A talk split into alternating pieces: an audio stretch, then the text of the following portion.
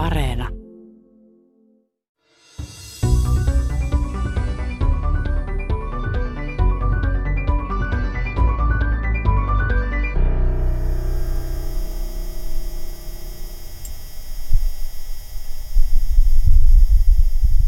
Miltä kuulostaa Mars-planeetalla? Tältä kuulostaa punaisella planeetalla. Tällaisia pieniä tuulen puhalluksia olisi siellä, jos siis voisi olla punaisella planeetalla kuuntelemassa, mitä siellä oikein kuuluu. Nämä äänet tässä, ne ovat peräisin NASAn Perseverance kulkiassa olevasta mikrofonista, ja niissä kuulee tuulen puhallusten lisäksi myös kulkijan omia naksahduksia ja surinaa. Jänniä ääniä, ja kerron hieman lisää niistä myöhemmin tässä ohjelmassa. Nimittäin tässä Tiedeykkösessä tässä ollaan Marsissa ja katsotaan kesän teeman mukaisesti tulevaisuuteen ja erityisestikin siihen, miten ja milloin Marsin pinnalla ihminen voisi olla. Voisiko sinne muuttaa jopa asumaan? Millaista olisi arki siellä punaisen planeetan pinnalla ja ihan kuten yleensäkin tieteessä ja, ja oikeastaan kaikessa muussakin ja erityisesti Marsin tapauksessa ei tulevaa pystytä katsomaan ilman, että ymmärtää menneisyyden tuntemista, joten seuraavan kolmen vartin aikana mennään myös miljardien vuosien taakse historiaan, eli aikaan, jolloin Mars ja Maa olivat hyvin todennäköisesti kovin samankaltaisia maailmoja. Kävin tuossa toukokuussa juttelemassa NASAn Jet Propulsion Laboratorissa Mars-tietämyksen gurun Richard Zurekin kanssa, ja hän on tässä ohjelmassa pääosassa. Uh, I've been working on Mars uh, ever since I got my dissertation in uh, atmospheric science but it was Mars atmospheric science. Rick on ollut tekemisissä Marsin kanssa jo 1970-luvun alusta alkaen ja hän on nykyisin tiedejohtajana Mars Reconnaissance Orbiter nimisessä hankkeessa.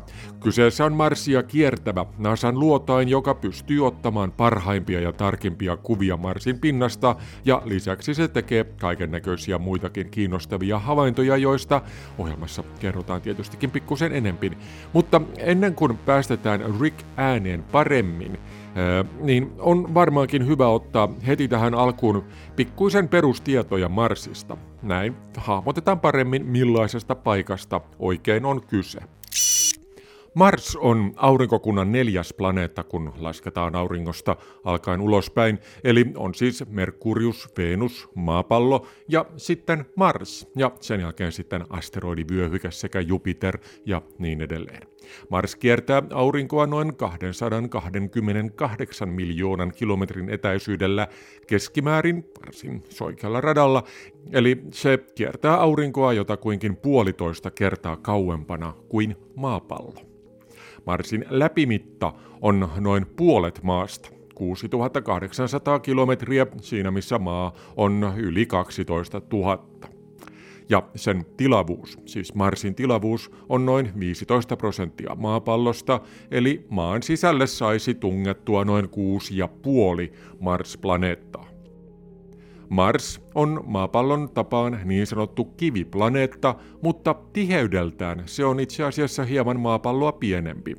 Vetovoimakiihtyvyys Marsin pinnalla onkin noin 38 prosenttia maapallosta, eli puolitoista tonnia täällä kotimaapallolla painava Toyota Corolla painaisi Marsin pinnalla 570 kiloa. Ja tässä tietysti täytyy muistaa, että massa ei ole tietenkään sama asia kuin paino. Massa on täsmälleen sama siellä ja täällä. Marsissa ei ole meriä, vaan sen pinta on kuivaa autiomaata, ja sitä riittää jotakuinkin saman verran kuin on maapallolla kaikkien mantereiden yhteispinta-ala, siis jotakuinkin 150 miljoonaa neliökilometriä. Marsissa ja maassa siis riittää temmellyskenttää jotakuinkin saman verran, kun lasketaan vedestä vapaat alueet. Aurinko lämmittää Marsissa noin puolet vähemmän kuin täällä meidän seudulla aurinkokuntaa. Tarkalleen ottaen auringon energiaa tulee neliometrille Marsissa 590 wattia, siinä missä maapallon etäisyydellä se on noin 1000 wattia. Tämä tarkoittaa kaiken muun lisäksi sitä, että Mars on lähtökohtaisesti kylmempi. Sen keskilämpötila onkin noin miinus 63 celsiusastetta, kun maapallolla tämä vastaava on noin 15 astetta. Marsissa päivän tasaajalla lämpötila nousee plussan puolelle, kesäpäivinä ihan normaalisti ja voi olla jopa parikymmentäkin astetta, mutta toisaalta yöllä ja talvella lämpötila voi painua lähes 130 pakkasasteeseen. Lisäksi lämpötilaerot yön ja päivän välillä ovat joka tapauksessa suuria, koska Marsin kaasukehä on hyvin ohut, vain noin sadasosa maapallon ilmakehästä. Marsin pinnalla ei siis pysty saapastelemaan ilman avaruuspukua, koska ilma tai siis kaasu, on sen verran ohutta. Jonkinlainen hengityslaite tarvittaisiin myös yksinkertaisesti sen vuoksi, että Marsin kaasukehä koostuu pääosin hiilidioksidista. Happea siinä ei ole juuri lainkaan. Ohut kaasukehä on pitkälti seurausta siitä, että Marsi on sen verran pieni planeetta. Sen vetovoima ei jaksa pitää kaasua ympärillä samain tapaan kuin täällä maapallolla. Vuosimiljardien kuluessa alun perin paksumpi kaasukehä on sitten tihkunut ulospäin avaruuteen ja jäljellä siitä on enää sen rippeet.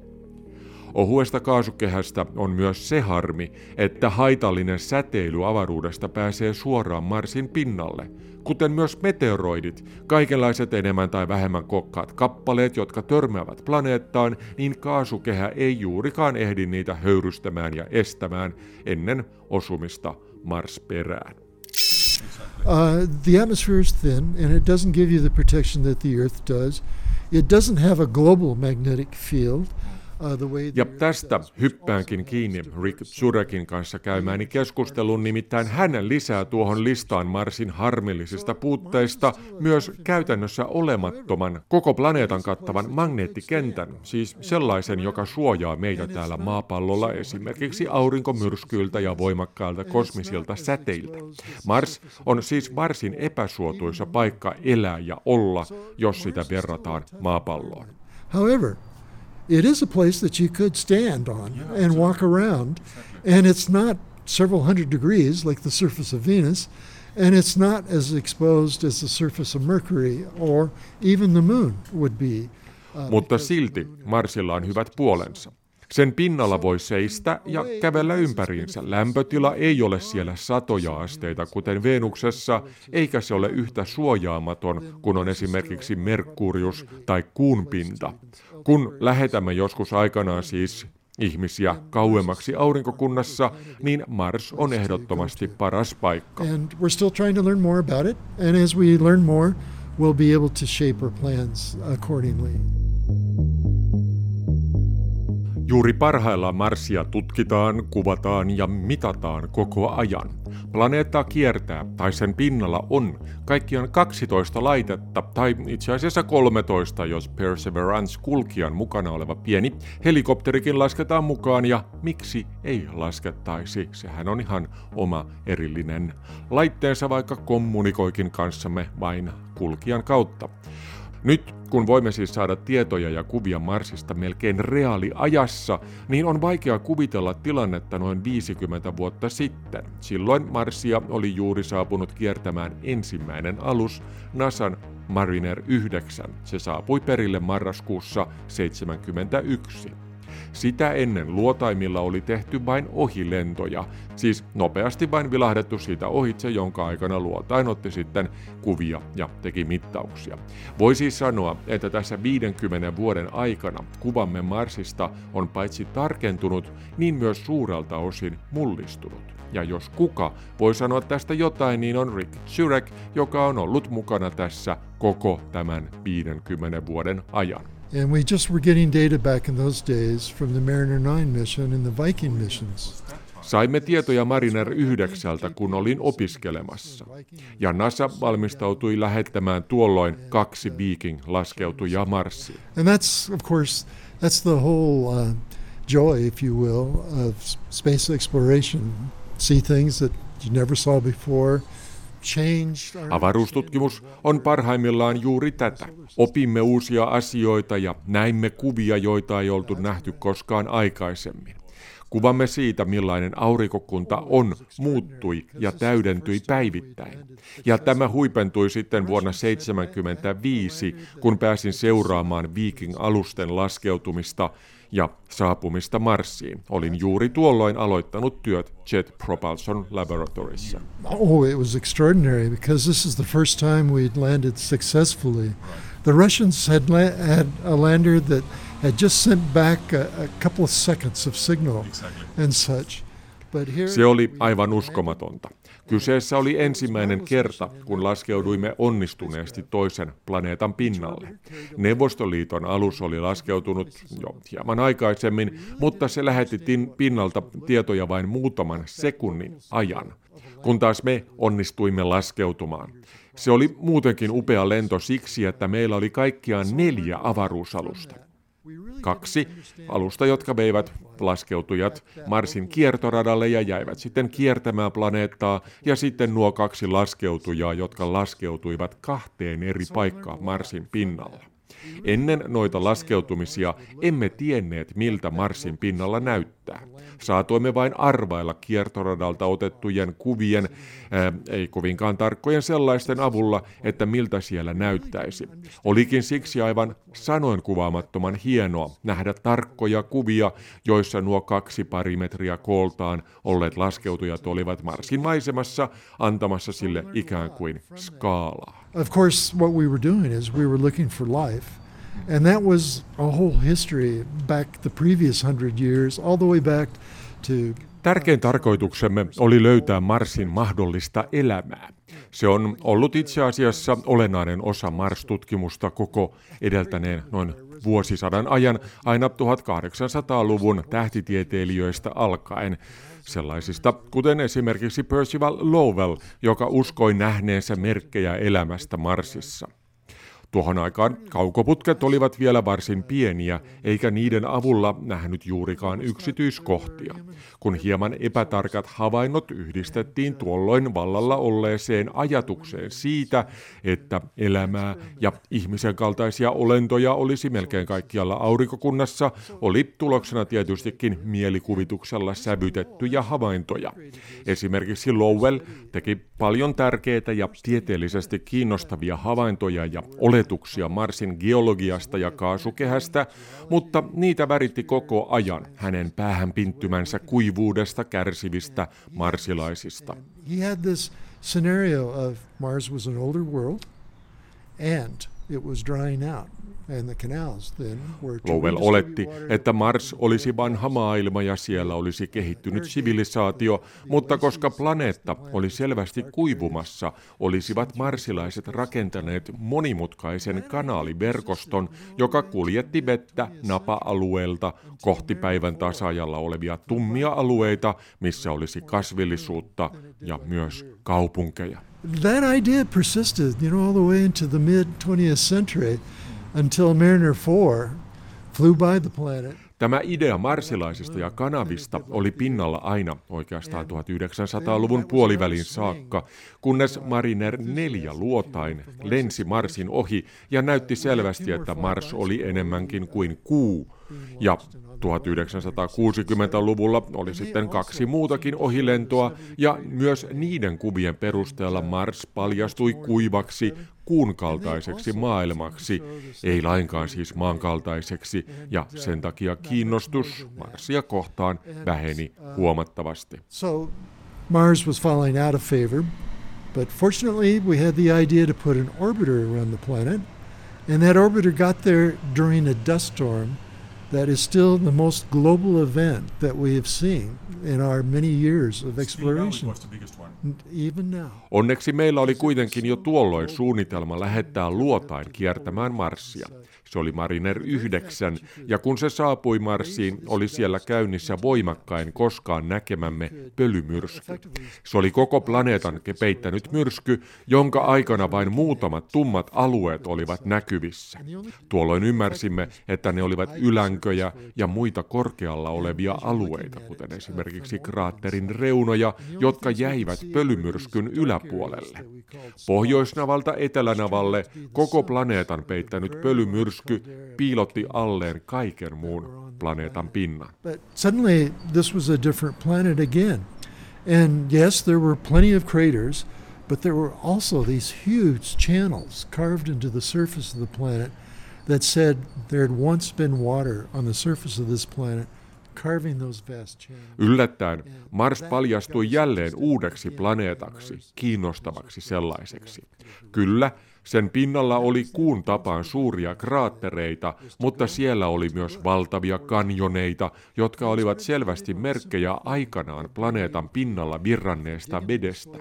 Se sai jälleen aikaan kiinnostuksen heräämään Marsia kohtaan, ja etenkin se sai kysymään uudelleen, voisiko sittenkin sen pinnalla olla elämää, kenties vielä edelleenkin. And that was the underpinnings for the Viking mission then, was to go and to look for that life. Viking-laskeutujien tärkein tehtävä olikin tutkia, onko Marsissa merkkejä elämästä. Ajatuksena oli ottaa näyte Marsin pinnalta ja tutkia sitä pienessä laboratoriossa. Ja jos tilanne Marsissa olisi ollut sama kuin maassa, eli melkein missä vain olisi elämää, niin tuloksena olisi ollut merkkejä siitä, siis elämästä. Mutta tuloksena ei ollut mitään. Paitsi yksi merkki, missä syntynyt happi ei ollutkaan peräisin elämästä, vaan pintamateriaalissa olleesta hapesta, mikä kemiallisessa prosessissa pääsi irti.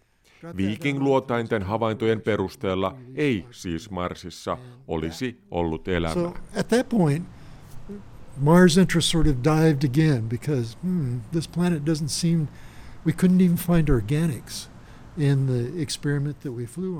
Silloin kiinnostus Marsia kohtaan romahti taas kerran. Se ei näyttänyt erityisen elävältä ja kiinnostavalta, jos sieltä ei edes löytynyt orgaanisia aineita. Mutta kyse olikin enemmänkin siitä, miten hyvin pystyimme löytämään elämän merkkejä.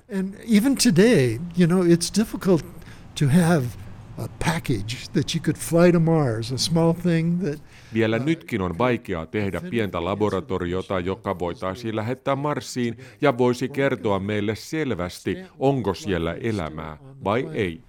But we've also learned more about the environment. It's. Samalla opimme kuitenkin paljon uutta Marsista yleisesti. Marsin kaasukehä on siellä. Siinä voi olla massiivisia pölymyrskyjä, mutta se on vain hyvin ohut, vain noin prosentin luokkaa maapallon ilmakehästä. Ja koska se on pääosin hiilidioksidia, ei siinä ole juurikaan happea, eikä siten siinä ole otsonikerrosta, joten se ei suojele juuri lainkaan ultraviolettisäteilyä vastaan. Niinpä Marsin pinta on hyvin tappava ympäristö elämälle. Pinnalla ei todennäköisesti voi olla mitään elämää. Mutta sehän ei tarkoita sitä, että tilanne olisi ollut aina tällainen samanlainen. Marsin pinnalla on varsin paljon merkkejä vedestä, joten siellä on ollut virtaavaa vettä, ja jotta vettä voisi olla, on kaasukehän täytynyt olla joskus aikanaan paksumpi. Marsin historiassa on siis todennäköisesti ollut ainakin ajanjaksoja, jolloin planeetta on ollut vetisempi ja sen kaasukehä on ollut paksumpi. Silloin siellä on kenties ollut otollisemmat olosuhteet myös elämän kehitykselle. Kenties elämää siis kehittyi, ja kun olosuhteet muuttuivat, painui elämä pinnan alle suojaan ultraviolettisäteilyltä, ja siellä se olisi edelleen. Um, I'm still looking. I'm still looking at the photographs to see that dinosaur bone sticking up out of the surface. You know, that might have been early Mars. Rick Zurek kertoo vitsaillen, että hän koittaa löytää MROn ottamista kuvista koko ajan dinosaurusten luurankoja, jotka voisivat kertoa tuosta ammoisesta elämästä. Vakavammin MROn kuvista koitetaan löytää jatkuvasti merkkejä virtaavasta vedestä. Esimerkiksi kun keväällä aurinko alkaa lämmittää pintaa, teorian mukaan pinnan alla lämpiävä jää muuttuu hetkellisesti vedeksi, jolloin sitä purskahtaa pinnalle, jolloin se muodostaa läikän tai kenties, kenties jopa pienen joen uoman. Mars ei ole siis kuollut maailma. Se on yhä edelleen aktiivinen planeetta, mutta sillä ei ole samanlaista vesikiertoa kuin täällä maapallolla on. Mars is not a dead world. Mars is still a very active planet today, but it doesn't have the kind of hydrologic cycle that we think of on the Earth. Tähän väliin taas pieni tietopaketti Marsista noin niin kuin yleisesti. Mars kiertää aurinkoa noin puolitoista kertaa kauempana kuin maapallo, mutta Marsin rata on huomattavasti soikeampi. Siinä missä maa pysyy radallaan aika hyvin noin 150 miljoonan kilometrin päässä auringosta, heittoa radassa on vain muutamia miljoonia kilometrejä lähimmän ja kaukaisimman pisteen välillä, niin Marsin tapauksessa eroa on noin 40 miljoonaa kilometriä. Lähimmillään se on 206 miljoonan kilometrin päässä auringosta ja kauimmillaan etäisyys venyy 249 miljoonaan kilometriin. Yksi Marsin kierros auringon ympäri kestää 687 maan vuorokautta, siis noin 1,8 maan vuotta. Mars pyörii akselinsa ympäri lähes samaa vauhtia kuin maa, mutta ei ihan täsmälleen samoin. Vuorokausi siellä kestää 24 tuntia ja 37 minuuttia. Marsin pyörimisakselikin on samaan tapaan kallellaan kuin on maapallon tosin hieman enemmän. Maan akseli on noin 23 astetta kallellaan planeetan ratatasoon nähden, mutta Marsin akseli on 25 astetta. Niinpä Marsilla sillä on jotakuinkin samat vuodenajat kuin täällä meillä, paitsi että ne kestävät pidempään ja myös radan soikeus vaikuttaa lämpötiloihin. Juuri nyt on muuten Marsin pohjoisella pallonpuolella talvi ja suunta kääntyy tästä vähitellen kohti kevättä. And there are a couple of things. And one thing is, is the ice clouds come back, and uh, the ice clouds are very thin, but they're there, and uh, Keväällä tapahtuu muutamia asioita. Ensiksikin jääkiteistä koostuvat pilvet ilmestyvät taivaalle, kun lämpötila alkaa nousta. Lämpötilan nousulla on myös toinen seuraus.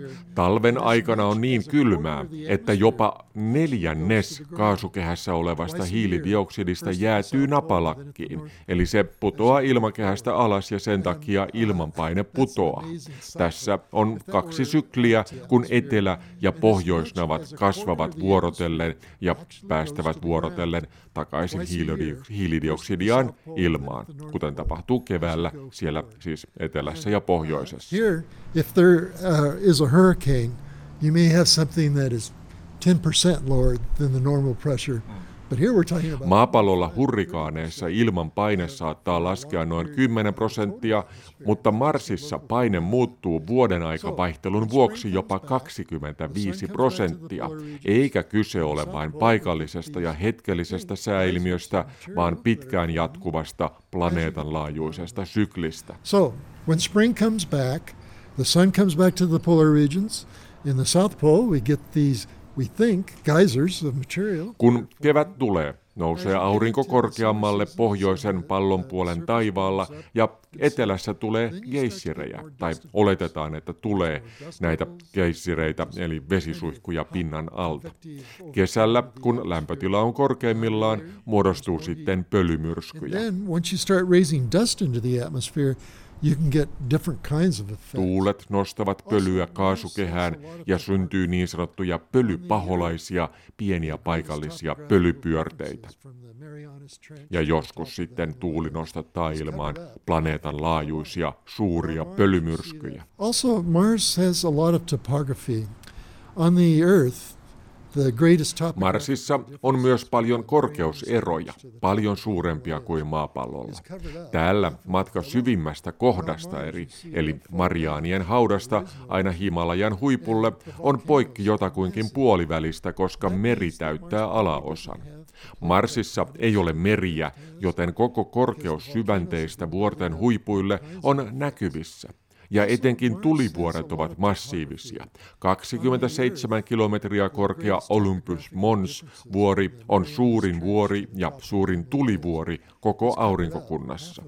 Koska Marsissa ei ole laatta tektoniikkaa, pysyvät tulivuoret paikallaan ja siksi aikanaan, kun ne olivat aktiivisia, purkautui laava samasta kohdasta ulos ja tuloksena on korkea yksi vuori eikä vuori jonoa, kuten täällä maapallolla, kun aktiivisuuspiste siirtyy laattojen mukana.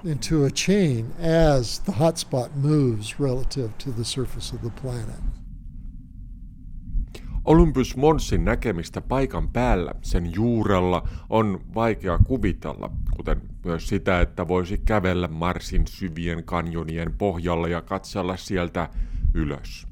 Sen sijaan tavallisempia maisemia ei ole lainkaan vaikea kuvitella, koska niitä voi jo katsella. NASAn Mars-kulkijoiden ottamia kuvia on paljon ja ne ovat ottaneet myös laajoja panoraamoja sekä upeita maisemia. Kauneimpia ovat kuvat, joissa näkyy pilviä, ja myös auringon nousut ja auringon laskut ovat tietystikin hienoja. Punertavan pölyn vuoksi aurinko näyttää matalalla ollessaan sinertävältä. Näitä kuvia katsellessa on helppo miettiä ja kuvitella sitä tilannetta, että aikanaan Mars-asemalta joku katsoo vastaavaa maisemaa ja heti auringon laskettua horisontin taakse tulee sitten näkyviin pieni tähti siellä auringon suunnalla ja se on maapallo, oma kotiplaneettamme, joka tosiaankin on vain kirkas piste taivaalla Marsista katsottuna. Sitä sitten astronautti katselee ja haikailee takaisin kotiinsa. No, Mars-asemalla ei tuuli suhise kulmissa, mutta jos tuulta voisi kuunnella ulkona, se kuulostaisi jotakuinkin tältä, mikä tässä taustalla pyörii. Kuten alussa mainitsin, on tämä ääni Perseverance kulkiassa olevan mikrofonin tallentamaa, ja tässä on tosiaankin tuulta ja toisissa klipeissä kuulee selvästi sitä, miten kulkija ajaa eteenpäin kivisessä maastossa ja surisee. Tämä mikrofoni on osa Supercam-nimistä laitetta, joka on maston päässä kulkijan päällä ja se pystyy tutkimaan kaukaa esimerkiksi kivien koostumusta. Yksinkertaisesti siten, että se ampuu heikkotehoisen lasersäteen kohteeseen, mistä höyrystyy ilmaan vähän ainetta ja sitä sitten kuvataan tarkalla spektrometrillä, joka on siellä puomin päässä ja joka pystyy sitten selvittämään irronneen aineen koostumusta. Mikrofoni auttaa tässä siten, että se pystyy kuuntelemaan laserin ampumista. Äänen perusteella voidaan päätellä sitä, kuinka kovaa on materiaali, mihin laser osuu. Teoriassa tämän avulla voisi myös mitata kohteen etäisyyden, sillä Marsissa äänen nopeus on 250 metriä sekunnissa ja yksinkertaisesti laskemalla ää, aika siitä, kun laser lähti ja ääni tulee takaisin, niin tästä voisi päätellä sitten etäisyyttä. Ääni muuten kulkee Marsissa hitaammin kuin täällä maapallolla ja sehän johtuu tietystikin ohuemmasta ilmakehästä. Ja jos ihan tarkkoja ollaan, niin äänen nopeus riippuu vielä sitten äänen taajuudesta ja tämä korkea säksätys kulkee aavistuksen verran nopeammin kuin esimerkiksi Perseverancein pienen helikopterin roottorien matala läpätys. Nyt meillä on Marsissa näitä kulkijoita, mutta milloin ihmiset pääsisivät paikan päälle ihailemaan näitä maisemia? Koska siis ensimmäiset ihmiset laskeutuvat Marsiin?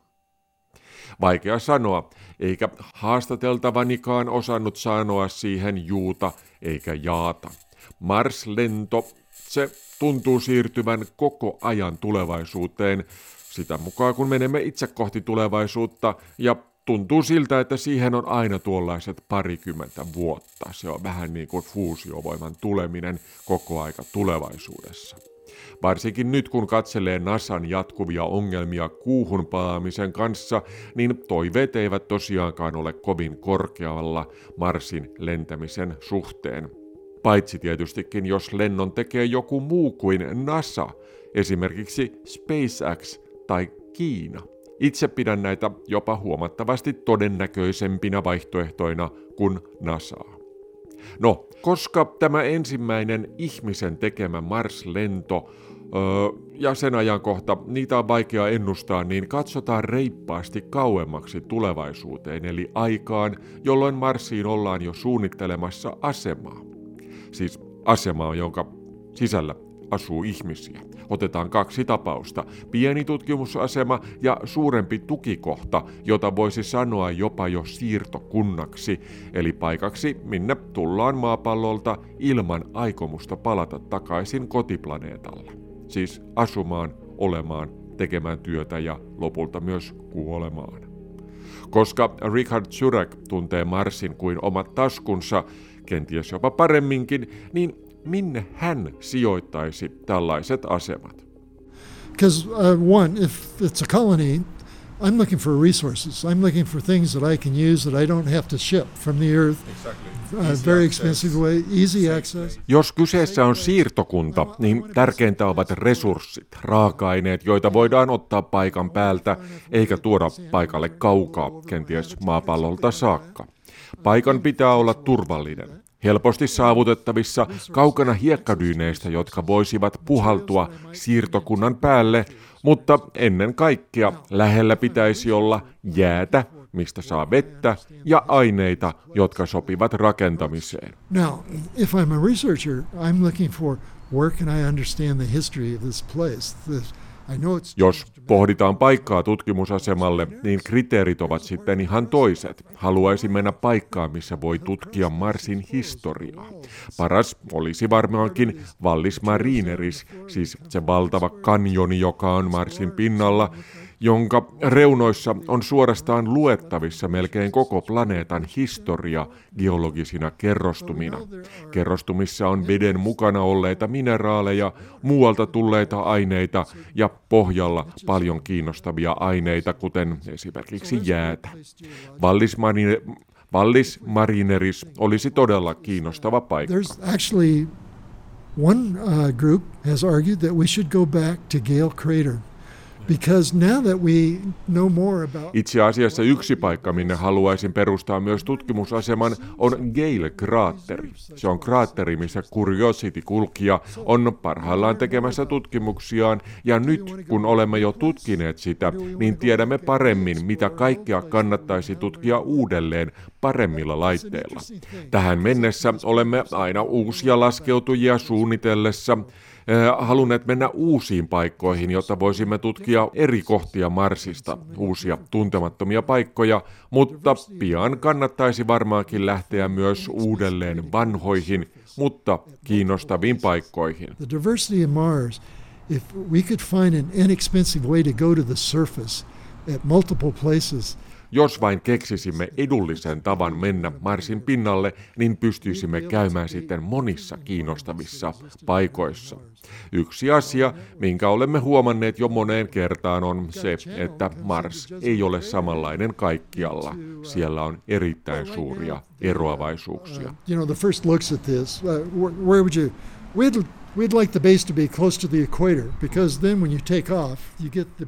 Mutta minne siis suuri siirtokunta kannattaisi perustaa?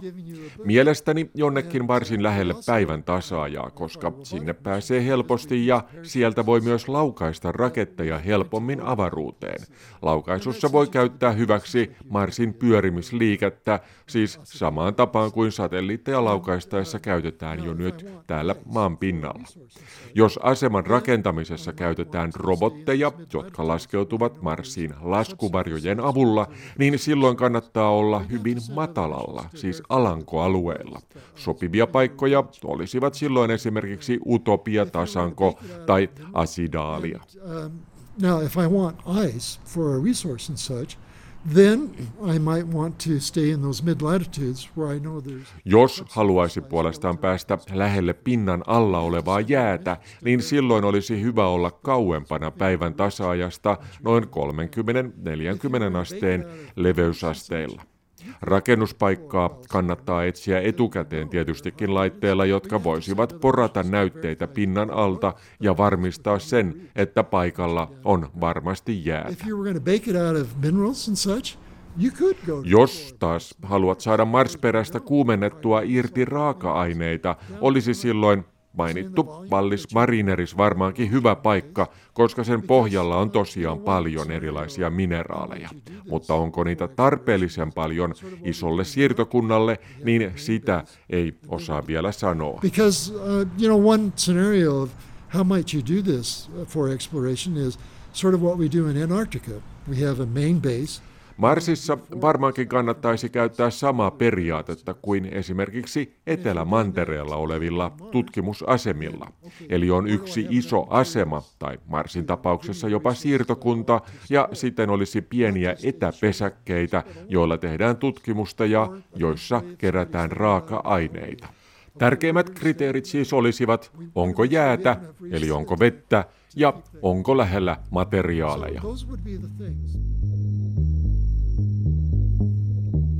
Sopivan paikan valinta siirtokunnalle on kuitenkin helppo homma verrattuna siihen, että ihmisiä aletaan kuljettaa Marsiin ja varsinaista aksemaa aletaan rakentamaan sinne toisen planeetan pinnalle. Utopistisia visioita on helppo heittää, mutta kun puhutaan konkretiasta, niin hommat mutkistuvat aika tavalla. Pisimmällä realismissa on todennäköisesti Elon Musk, jonka SpaceX-yhtiö rakentaa jo rakettia, millä mahdollisesti voitaisiin laittaa Marsin asuttaminen käyntiin. Sehän on Muskin ajatuksena ja myös oikeastaan syy kaiken avaruustekniikan tekemiseen, tai siis hänen syynsä avaruustekniikan kehittämiseen. Musk on visioinut miljoonien ihmisten siirtämistä Marsiin ja SpaceXn kuvissa onkin upean näköisiä kaupunkeja Marsin pinnalla, mutta niistä on vielä konkretia kaukana. Visioita on hyvä olla, mutta samalla tuo hänen uusi avaruusaluksensa Starship ei ole tehnyt vielä yhtään koelentoa ja voi olla, että sen saaminen käyttöön siinä on vielä aika paljon työtä edessä. Ja on täysin epävarmaa vielä, että onko matka Marsiin sillä edes mahdollista tai turvallista edes ihan muutamille ensimmäisille astronauteille suuremmista ihmismääristä puhumattakaan. Uh, there's, there's not a, a service that can take you there safely. In fact, we're not even sure yet what safe would mean in terms of what you have. Tosiaan, vielä ei ole olemassa alusta, joka voisi kuljettaa ihmisiä Marsiin turvallisesti. Emmekä itse asiassa tiedä vielä sitä, mitä turvallisesti kuljettaminen oikeasti merkitsee näillä matkoilla. Yksi iso asia on painottomuus ja mitä ihmiselle tapahtuu pitkään painottomuudessa ollessa. Tätä tutkitaan parhaillaan kansainvälisellä avaruusasemalla. Säteily ja avaruusmyrskyt niin matkalla kuin Marsissakin ovat myös isoja avoimia kysymyksiä, kuten myös tekniikan luotettavuus. Kuinka iso raketti tarvitaan ja kuinka monta sellaista? Mikä on lopulta paras polttoaine? Näitä kaikkia pohditaan juuri nyt ja meillä on kyllä hyviä ratkaisuitakin jo, mutta ovatko ne parhaimpia ratkaisuja? En tiedä. Opimme uutta sitä mukaan, kun esitämme uusia kysymyksiä ja kun aikanaan lähdemme matkaan, niin kaikkeen ei täydykään olla vielä valmiita ratkaisuja, mutta silloin täytyy vain varautua edessä oleviin moniin hätätilanteisiin. For a lot of uh, contingencies and such that you otherwise might not have to do so. Aika monet Mars-tutkijat sanovat Marsin asuttamisen olevan mahdotonta, tai ainakin elämän punaisen planeetan pinnalla ö, olevan aikanaan sitten pelkkää vaaraa ja kurjimusta.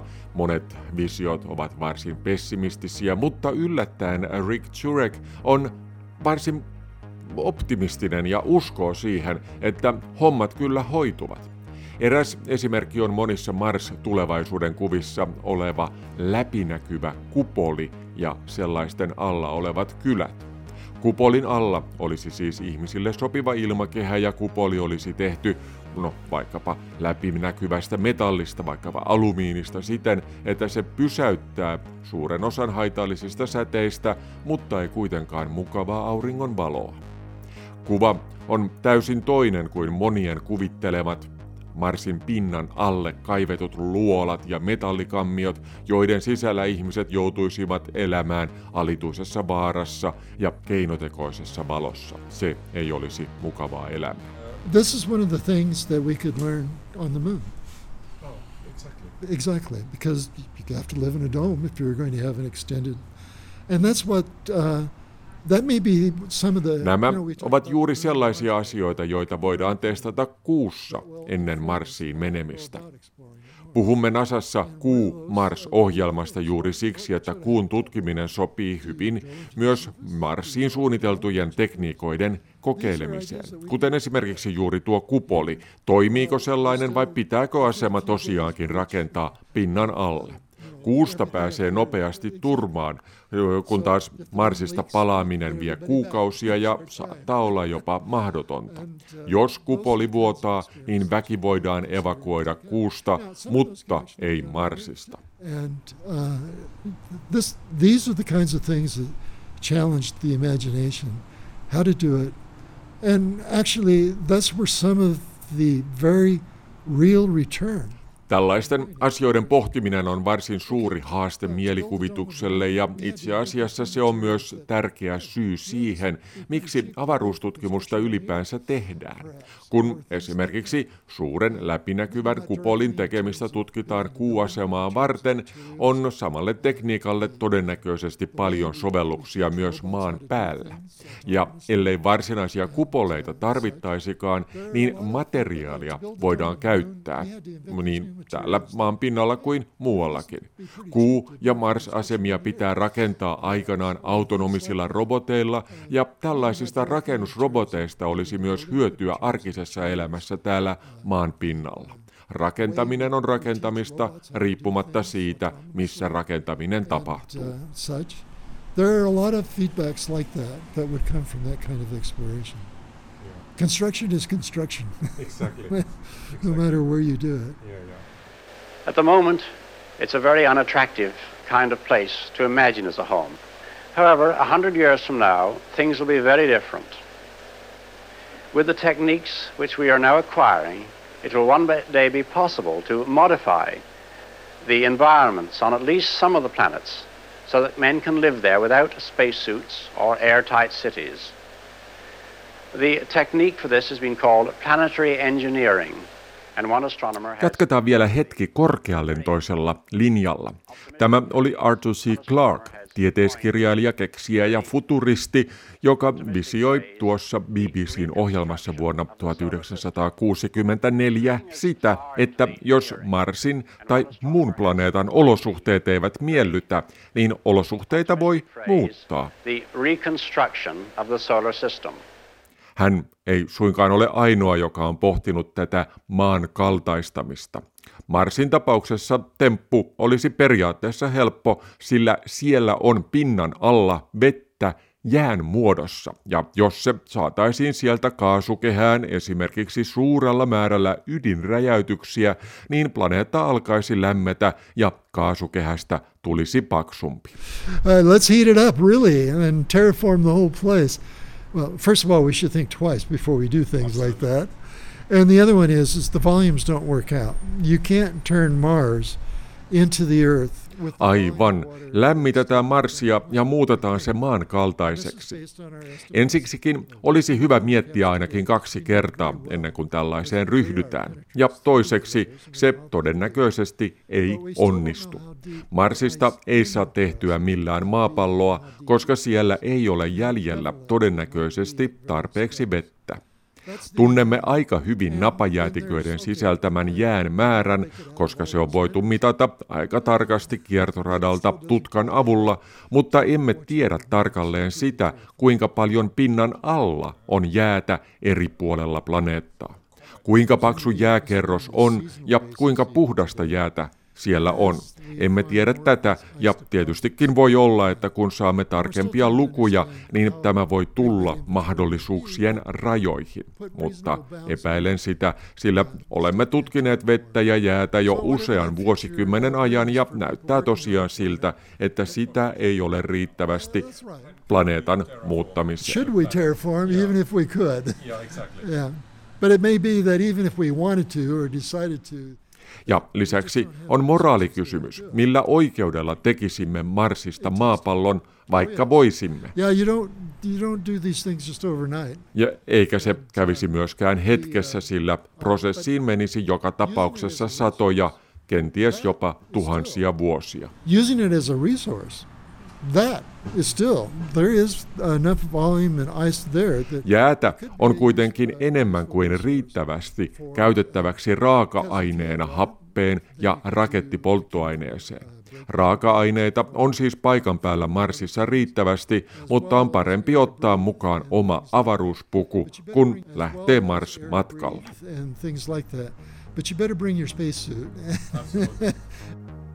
Vaikka siis pitkällä tähtäimellä Marsissa voisi hyvinkin olla isoja kaupunkeja ja siitä voisi tulla jopa omavarainen yhteiskunta, siis maapallosta riippumaton osa ihmiskuntaa, niin varmastikin ensimmäisillä Marsin asukkailla tulee olemaan todella tiukkaa, siis sellaisilla asukkailla, jotka eivät vain käy kääntymässä, vaan jäävät sinne pidemmäksi aikaa kenties loppuelämäkseen.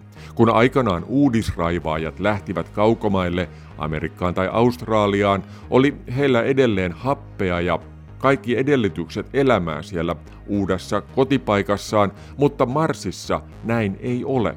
Ensimmäiset asumukset ovat varmastikin vain pieniä tölkkejä, jotka ovat todennäköisesti ainakin osin haudattu maan alle, tai siis pinnan alle. Ja jos sisällä käkkiminen alkaa tuolloin ärsyttää, niin ulos ei pääse ihan noin vain. Se ei ole helppoa elämää, mutta olen aika varma siitä, että ennemmin tai myöhemmin ollaan juuri tuossa tilanteessa ja siitä eteenpäin sitten elämä Marsissa muuttuu helpommaksi, turvallisemmaksi ja mukavammaksi. Ja sama kuussakin, myös siitä tulee asuttu paikka. Uh, there's going to be a very interesting history of exploration. It has yet to be written. Myös Richard Zurek on vakuuttunut siitä, että tästä tulee kiinnostava episodi tutkimusmatkailun historian kirjaan. Olemme vasta alussa, vielä miettimässä sitä, mitä voisimme tehdä Marsissa. Jossain vaiheessa täytyy kuitenkin alkaa suunnitella konkreettisesti, miten Marsiin mennään, mitä otetaan mukaan, kuinka siellä toimitaan ja mistä tiedämme, mitä resursseja siellä varmasti on odottamassa. Ja lopulta, kuinka tämä kaikki saadaan laitettua kokoon siten, että voimme lähteä oikeasti asumaan Marsiin. And how do I assemble it all in a way that I can actually do these things once humans are there? Näin kertoi Mars-guru Richard Zurek NASAn Jet Propulsion Laboratorista ja täytyy kyllä sanoa, että olin hieman yllättynyt, kun kuulin kuinka innostunut ja toiveikas hän oli Marsin asuttamisen suhteen. Juttelimme muuten myös varsin seikkaperäisesti hankkeesta, jonka tarkoituksena on tuoda näytteitä Marsin pinnalta maapallolle.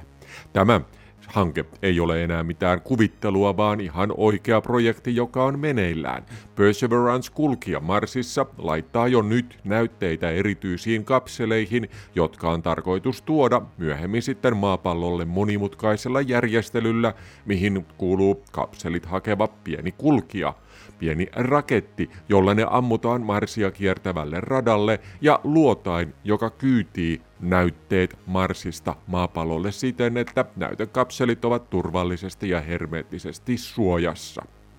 Tämä hanke auttaa varmasti myös ihmisten ensimmäisiä lentoja Marsiin ja tietystikin kaikkia sitä, mitä sen jälkeenkin sitten tapahtuu. Mutta Palataan tähän näytteen hakuun joku toinen kerta, sillä tämän tiedeykkösen aika on nyt ohi. Ei muuta kuin suuret kiitokset Kalifornian Rikille ja kiitos myös teille, kun jaksoitte kuunnella tämän varsin seikkaperäisen ohjelman tähän saakka. Siis kiitos ja kuulumiin.